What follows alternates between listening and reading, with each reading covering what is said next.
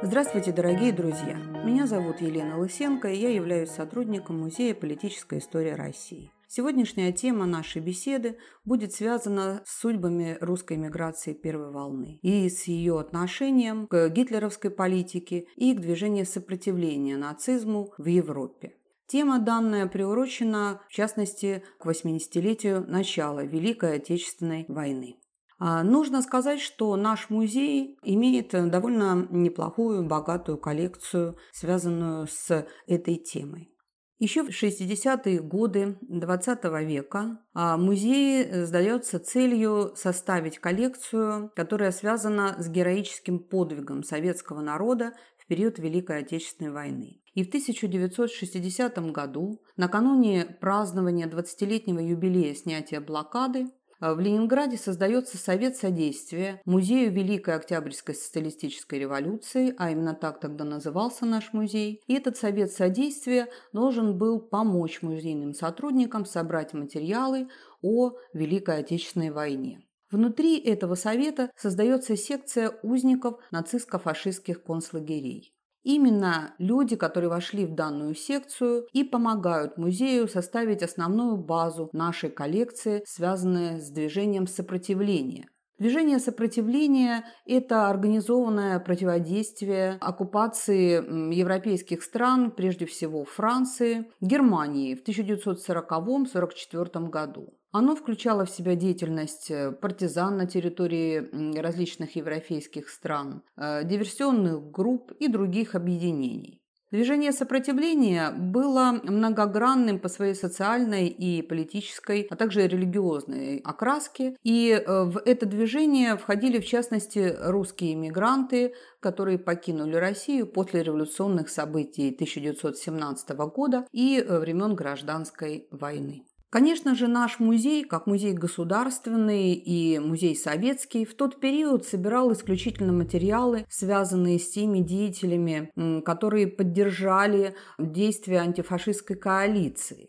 Именно с э, этими героями, с их жизнью, с их подвигом были связаны предметы и документы, которые попали в нашу коллекцию. Но тема взаимодействия русской политической иммиграции того периода с европейскими странами и, в частности, с гитлеровской Германией более широкая. Небезызвестно, что не только в движении сопротивления принимали участие русские иммигранты. Русская иммиграция, которая насчитывала в тот период несколько миллионов человек, большую частью она базировалась именно в Европе, по-разному отнеслась к установлению нового порядка гитлеровского режима на территории целого ряда европейских держав. И здесь следует, пожалуй, разделить э, различные группы русской эмиграции, опираясь на то, как они отнеслись к политике Гитлера. Таких групп несколько. Самая масштабная, которая состояла из нескольких десятков тысяч человек, это русские эмигранты, которые поддержали гитлеровскую Германию а, в момент начала Второй мировой войны.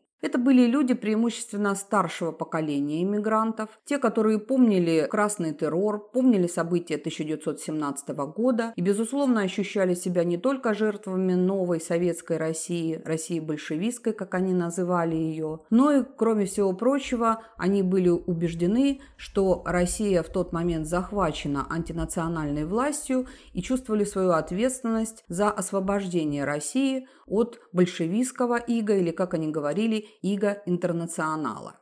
Именно это старшее поколение политической миграции поддерживает Гитлера в его стремлениях захвата СССР. Вторая группа иммигрантов очень а, активно выступала на стороне Гитлера из-за того, что не верила странам, которые потом будут названы странами антигитлеровской коалиции. После окончания Первой мировой войны, да еще и в период гражданской, представители бывшей царской армии, которые составили костяк белой армии, потом стали иммигрантами, были очень сильно разочарованы в действиях стран Антанты. Напомню вам, что в Первую мировую войну именно эти страны были э, союзниками России в борьбе с Германией. И особое разочарование представители русской армии, которая, как я уже сказала, составляла значительный костяк русской миграции в 20-е, 30-е, 40-е годы. Особое разочарование было именно политикой французского правительства и правительства Англии. С чем это было э, связано? Дело в том, что после русского исхода, именно так называют выход э, значительных частей э, русской царской белой армии с территории России в период первой волны иммиграции, именно в этот период французское правительство не поддержало представителей русской армии, офицеров, солдат, а на поддержку иммигранты очень рассчитывали. В связи с чем было связано это ожидание поддержки? Дело в том, что в Первую мировую войну русские войска пролили реки реки крови на территории Франции. Они воевали за эту страну, и даже французы по сей день признают, что они спасли Францию от германских войск Первую мировую. И э, белые мигранты считали, что у Франции есть своеобразный долг перед русской армией, но Франция этот долг активно отдавать не собиралась. И поэтому, когда Гитлер начинает захват Франции, особого разочарования в стане русской миграции по поводу этого преимущественно не было. Такое же отношение было и к другой стране антигитлеровской коалиции, к Англии. Англия после начала русского исхода вообще предлагала э, вернуть э, русскую белую армию на территорию Советской России. Э, и даже выдвигала мнение, что нужно это сделать насильственным путем. И, конечно же, русские белые мигранты разочаровались э, в таком мнении Англии и стать на ее сторону в период борьбы с гитлеризмом они не изъявляли большого э, желания. Два вот этих направления, страх и ненависть к большевикам, а также разочарование в странах Антанты и их политики, легли в основу того, что многие иммигранты 22 июня 1941 года были в настоящем восторге от того, что Гитлер начал свое наступление на советскую Россию и связывали свои надежды русские иммигранты такого толка с Гитлером потому, что были убеждены, нацистская армия уничтожит и народный для страны большевистский строй, и далее страна сможет развиваться по исконной для нее исторической линии. Это было, конечно же, огромное заблуждение. Дело в том, что Гитлер, произнося речи, в частности, упоминая в этих речах представителей русской белой армии, русской миграции, стремился не заострять вопрос о том, что славянская раса является неполноценной расой. А, книгу «Майнкаф» на русский язык в Германии не переводили, хотя мы догадываемся с вами, что что иммигранты, многие русские владели немецким языком, могли ее прочитать, но по воспоминаниям современникам эту книгу преимущественно читали молодые русские иммигранты. А вот старое поколение, представители Белой армии, не стремились сдаваться в идеологические подробности, связанные с диалогемами Гитлера. Поэтому, воспринимая Гитлера как возможного освободителя страны, они поддержали гитлеровскую Германию в ее попытке захватить Советский Союз. Кроме этих причин разочарования различными вот направлениями современной жизни СССР и политики европейских стран, среди э, иммигрантов была еще одна линия, которая толкала их на поддержку гитлеризма и, в частности, фашизма.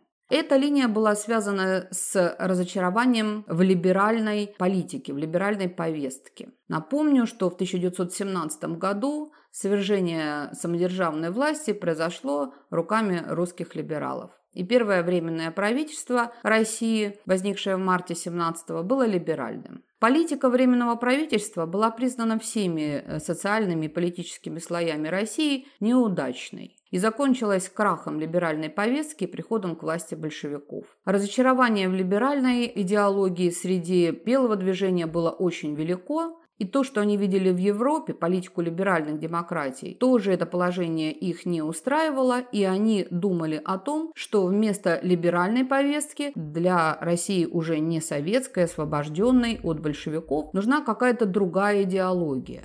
И предполагалось, что эта идеология может стать фашизм. Почему же русских эмигрантов не устраивала политика либеральных правительств Европы? Напомню, что в конце 20-х, начале 30-х годов по миру прокатилась так называемая Великая депрессия. Экономическое положение многих европейских стран и целых народов было очень тяжелое, наступил тяжелейший экономический кризис, и русские иммигранты, белые иммигранты считали, что это и есть окончательный кризис либеральной политики, и, возможно, как я уже сказала, фашизм или нацизм ее может заменить. Тем более, что коммунизм, коммунистическая идеология была для белых иммигрантов исключительно неприятной, исключительно враждебной. Среди э, русских иммигрантов были и э, люди, которые некогда принадлежали Белой армии, но в период э, Второй мировой войны и начала Великой Отечественной не поддержали э, Гитлера и категорически отказывали в том, чтобы русские воевали на его стороне.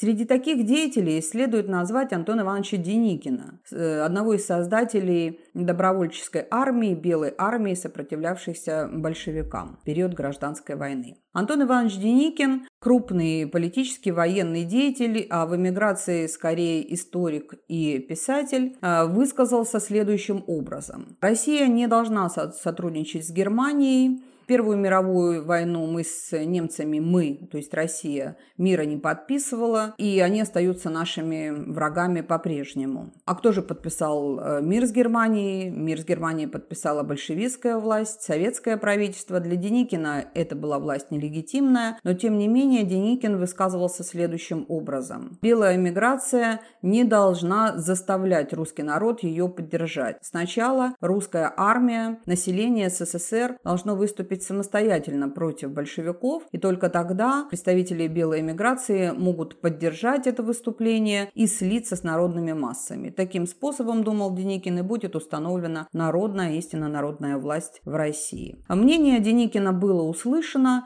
и целый э, ряд э, белых эмигрантов его мнение разделяли. При этом это был не единственный человек и не единственное течение, которое считало, что необходимо сопротивляться гитлеровской Германии. Как я уже сказала, э, возникло движение сопротивления в Европе, и в движение сопротивления вошло большое количество русских эмигрантов. Насчитывала это составляющая русская несколько тысяч человек. И эти люди в своем понимании роли э, в этом движении сопротивления, своей роли, они руководствовались следующим принципом, который обозначил один из участников боев против Гитлера э, русский эмигрант Вырубов. Он сформулировал это так. Есть такое понятие, как нравственный долг. Когда находишься в гостях, а в дом врывается разбойник, помогаешь хозяину прогнать его. Именно этой мыслью руководствовались те эмигранты, которые вступили в движение сопротивления.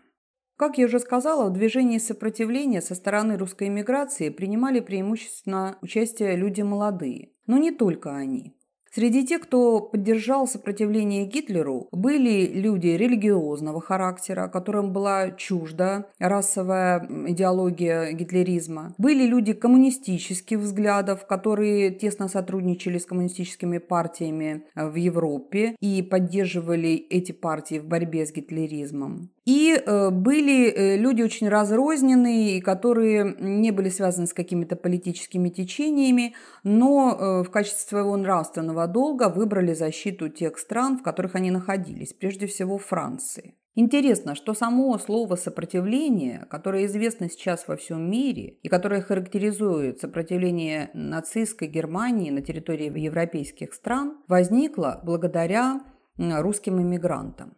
А сотрудники э, Музея человека в Париже, русские эмигранты Борис Вильде и Анатолий Левицкий, в середине декабря 1940 года, когда гитлеровцы уже вошли в Париж, создали газету-листовку, которую так и назвали «Сопротивление». Она была написана Борисом Владимировичем Вильде и содержала в себе призывы активного противодействия оккупантам. В дальнейшем оба этих человека, Вильда и Левицкий, погибли, они были расстреляны, а слово «сопротивление», которое было ими озвучено и заявлено, продолжало жить и живет до сих пор, и его тесно связывают с противодействием гитлеровской политики в Европе. Одной из первых э, организаций сопротивления, которая возникла в Париже, была организация под названием «Гражданская и военная». И в ее состав вошла представительница русской эмиграции Вера Аполлоновна Оболенская. Мужество Веры Оболенской это настоящая эпопея, это тема для романа, тема для большого фильма. У нее была очень сложная, очень страшная судьба у Веры Оболенской. Это молодая, юная девушка, которая воспитывалась в аристократической среде, принесла массу пыток. Она долго находилась в заключении. Фашисты схватили ее, пытали. И в итоге она закончила свои дни на гильотине. Веру Оболенскую называют героем во многих странах мира, во всех странах антигитлеровской коалиции. Интересно, что нет э, ее реальной могилы, есть только памятник э, на кладбище, который напоминает о ее героическом подвиге. И удивительно, что в этот памятник произошло захоронение под эту надгробную плиту. Вы все прекрасно знаете имя одного из основоположников советского государства Якова Свердлова. Так вот, у Свердлова был брат, который не поддерживал политику социализма и большевизма и активно участвовал в борьбе против Гитлера, уже находясь на территории Европы. Он как раз был иммигрантом, и он был как раз в команде Деголя, легендарного генерала французского. И вот э, брат Свердлова был настолько восхищен подвигом Веры Оболенской, что в своем завещании он написал, что когда он умрет, он просит, чтобы его похоронили под этим памятным камнем, который обозначает подвиг Веры Веры Оболенской. Вот такие герои рождались в кругах русского сопротивления, точнее французского сопротивления среди представителей русской иммиграции.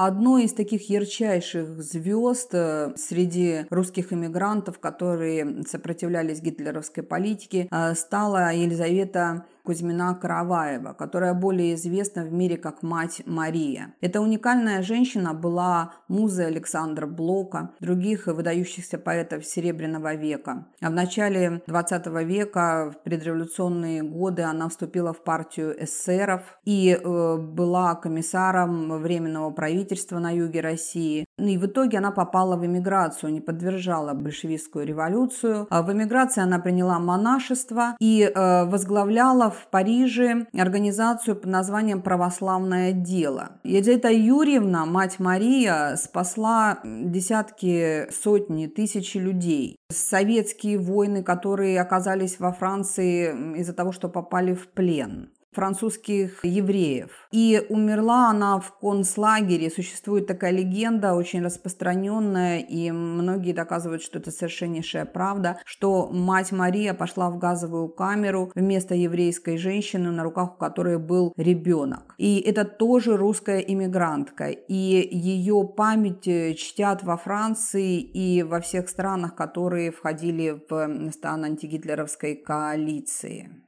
Среди французских партизан прославилась Тамара Алексеевна Волконская, которую называли «Красная княгиня». Э, вместе с партизанским отрядом она с оружием в руках участвовала э, в боях у городов юго-западной Франции, стала одной из самых активных участников французского сопротивления и была награждена и французскими, и советскими орденами, в частности, орденом Отечественной войны второй степени. Этот ряд можно продолжать. Многие дети известных русских писателей, иммигрантов поддержали сопротивление. А многие дети представителей генералитета царской армии. Но вот эти дети, это именно как раз то самое уже юное поколение, которое не помнило четко 17 год, а многие из них уже родились во Франции, в других странах Европы и считали именно эти европейские страны своей родиной и фактически уже воевали за свою новую родину. Среди героев э, французского сопротивления, представителей русской эмиграции, есть и одна удивительная семья, предметы из жизни которых, экспонаты, документы, вещи хранятся в нашей музейной коллекции. Это семья Тверетиновых. Как я уже говорила, в 1960 году а, в Ленинграде был создан Совет содействия Музею революции по сбору материалов о Великой Отечественной войне и, в частности, о движении сопротивления. И в этот совет, в его секцию узников концлагерей, принесла предметы и документы Александра Марковна Тверетинова. Судьба этой женщины и ее мужа, который был, как и она сама, русским иммигрантом первой волны, удивительна. Александра Марковна была родом из румынских земель И она не очень хорошо знала Россию, хотя Румыния входила в какой-то период в состав Российской империи, и официально она считалась, вот Александра Марковна, именно русской иммигранткой. Но когда в 1929 году она познакомилась со своим будущим мужем уже во Франции, с Александром Тверетиновым, она узнала Россию больше, она полюбила эту страну всем сердцем и всегда об этом говорила, писала в своих книгах, потому что в конце своей жизни она стала именно писателем. Александра Марковна много рассказывала о жизни в э, русской эмиграции, в европейской, и о движении сопротивления в частности, потому что она вступила в ряды сопротивления и оказалась э, в нацистском лагере, где познакомилась с участниками антигитлеровской борьбы разных э, национальностей, разных политических взглядов. И именно в лагере она и собрала небольшую коллекцию, которую принесла сквозь все годы своей жизни и в итоге в 1961 году передала в наш музей. Лагерь, в котором она находилась, назывался Ровенвиль, форт Ровенвиль. Изначально он использовался немцами после захвата Франции с ноября 1940 года как центр административного задержания по соображениям безопасности. Что это значит? Людей, русских иммигрантов в разных политических сил и даже совершенно аполитичных помещали в лагерь для проверки. В предыдущих сериях нашего подкаста я рассказывала о судьбе сына Матильды Кшесинской, известной русской балерины, о судьбе Владимира Красинского-Романовского. Так вот, он тоже в 1940 году оказался вот в таком лагере для проверки. И Александра Марковна Тверетинова также продолжила вот эту линию, да, тоже по этому пути пошла и попала в этот страшный лагерь. И, как я уже сказала, эту коллекцию, собранную в лагере, она в наш музей передала. Но удивительно, что ее судьба связана не только с движением сопротивления, а с довольно широким политическим кругом русской эмиграции. Дело в том, что ее муж Александр Александрович Тверетинов был иммигрантом первой волны и участником участником Первой мировой войны. Он изначально придерживался белых взглядов,